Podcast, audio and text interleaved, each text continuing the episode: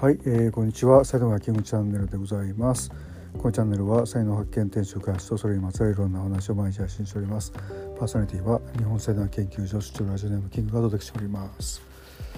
1月3日、えー、でございます。今日はねえー、っと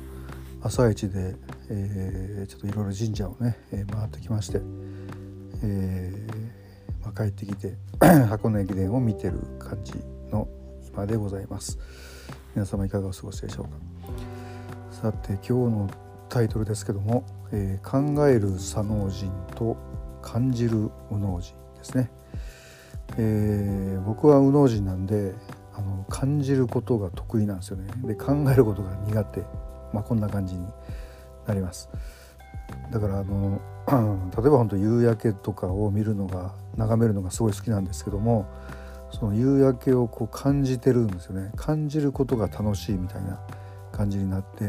でそのそういう時間が僕にとってすごく価値のある時間である、まあ、こんな風に思うわけですよね。まあ、ただその感じてるだけだとあれなんで、まあ、感じたことをこう体を使って表現したりであるとか、えー、ものを作って表現するとかっていう、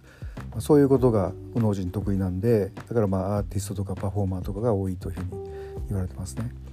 でまあ一方あの左脳人の人は考えることの方が得意なんですよね。で考えることが得意なんで考えてると快適であってだからこう何か考えてる時間を長く持てるまあもうちょっと言うと24時間365日ずっと考えていられるみたいなことなんですよね。まあ、なので例えばこうビジネスマン特にその事業事業をやってる社長さんとかまあ、こうなってくるともう365日ずっとビジネスのことをこう考えてないといけないんですけども、まあ、左脳人の人っていうのはこう考えることがもうデフォルトなんで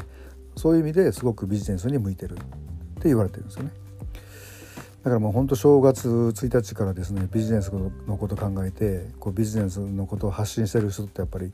いると思うんですけどもまあ左脳人もしくは左脳が強い人だなってなるんですよね。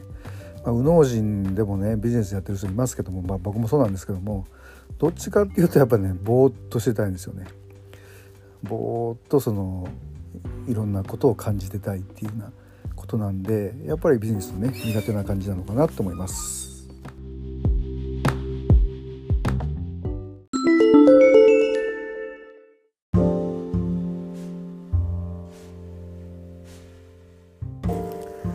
はい、えー、ということで、えー、今日の音声は、えー、ここまでにしたいと思います。最後までお聞きいただきありがとうございました。いいね、フォロー、コメント、レター、メッセージいただけますと大変励みになります。才能学マスターのキングでした。それではまた明日お会いいたしましょう。ありがとうございました。Have a nice day.